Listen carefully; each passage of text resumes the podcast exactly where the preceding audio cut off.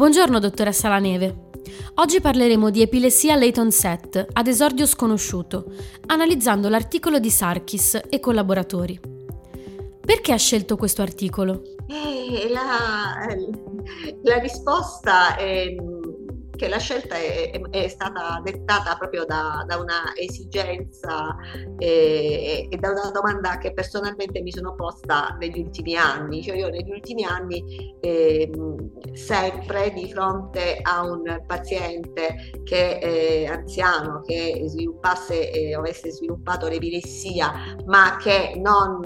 eh, avesse dei danni strutturali cerebrali, mi sono sempre chiesta ma com'è possibile che a un certo punto un eh, signore anziano eh, di 70-80 anni che non ha danni strutturali sviluppi un'epilessia. Sappiamo che l'epilessia dei onset nei pazienti con patologie neurodegenerative cognitive mh, mm, è, è diciamo eh, frequente eh, perché eh, abbiamo evidenze cliniche eh, e di laboratorio eh, di un effetto convulsivante dei depositi di beta-amiloide di proteina tau fosforilata. Ma per i pazienti anziani non dementi e senza lesione strutturale, perché insorge l'epilessia? Quali cause ipotizzano i ricercatori? E l'articolo è molto interessante perché i ricercatori hanno ipotizzato che eh,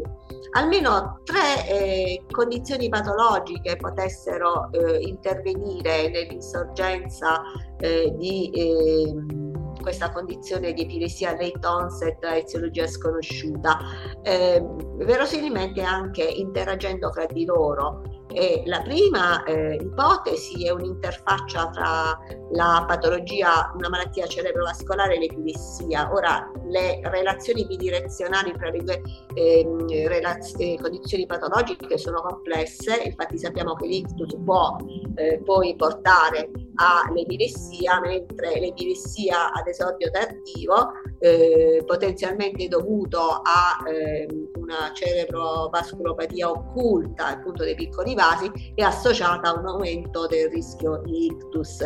Eh, pazienti anziani con epilessia hanno anche dimostrato di avere de- un rischio mh, più grave eh, di eh, patologia eh, cerebrovascolare dei piccoli vasi e sono a maggior rischio di eh, sviluppare ictus. Ancora, fattori di rischio vascolari come l'ipertensione, il diabete e il fumo sono stati collegati allo sviluppo dell'epilessia tardiva anche in assenza di ictus. Quindi è possibile che una malattia cerebrovascolare dei piccoli vasi possa eh, concorrere all'esordio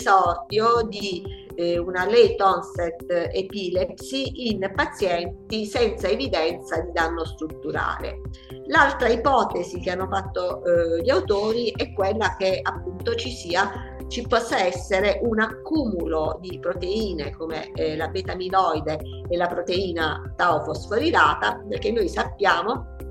che eh, eh, un un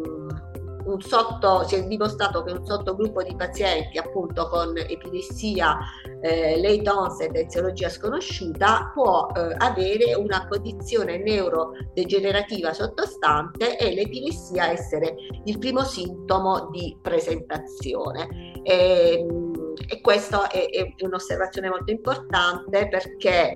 eh, se, eh, se, così fosse, ehm, eh, si potrebbe intervenire terapeuticamente con un farmaco anticrisi per ridurre, diciamo, eh, rallentare il deterioramento cognitivo. E ancora infine il ruolo delle apnee notturne. Noi sappiamo che eh, i pazienti con apnea notturne hanno un rischio maggiore di sviluppare l'epilessia eh, e sappiamo che i pazienti con epilessia late onset a eziologia sconosciuta hanno un rischio elevato di eh, presentare OSAS e anche eh, sappiamo e dimostrato che l'OSAS ehm, il trattamento dell'OSAS riduce frequentemente eh, la frequenza delle crisi epilettiche delle scariche intercritiche eh, e quindi eh, la conclusione eh, che io posso trarre da questo lavoro è che noi come medici che ci prendiamo cura di pazienti appunto affetti da questa tipologia di pazienti con eh, eziologia eh,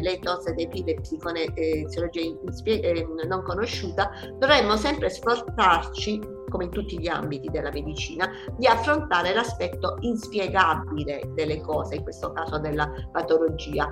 e quindi eh, trarre spunto da questo lavoro e considerare l'incorporazione nella normale pratica clinica di screening del rischio vascolare, di screening dell'OSAS e di screening cognitivo e dove eh, ha eh, trovato eh, qualche diciamo, anomalia andare a correggere il disturbo Mm, la qualcosa potrebbe essere un trattamento, una profilassi primaria, ecco, un trattamento ehm, che pre- preceda, pre- ehm, ehm, eh, protegga il paziente dall'insorgenza di un uh, late onset epilepsy ad eziologia sconosciuta.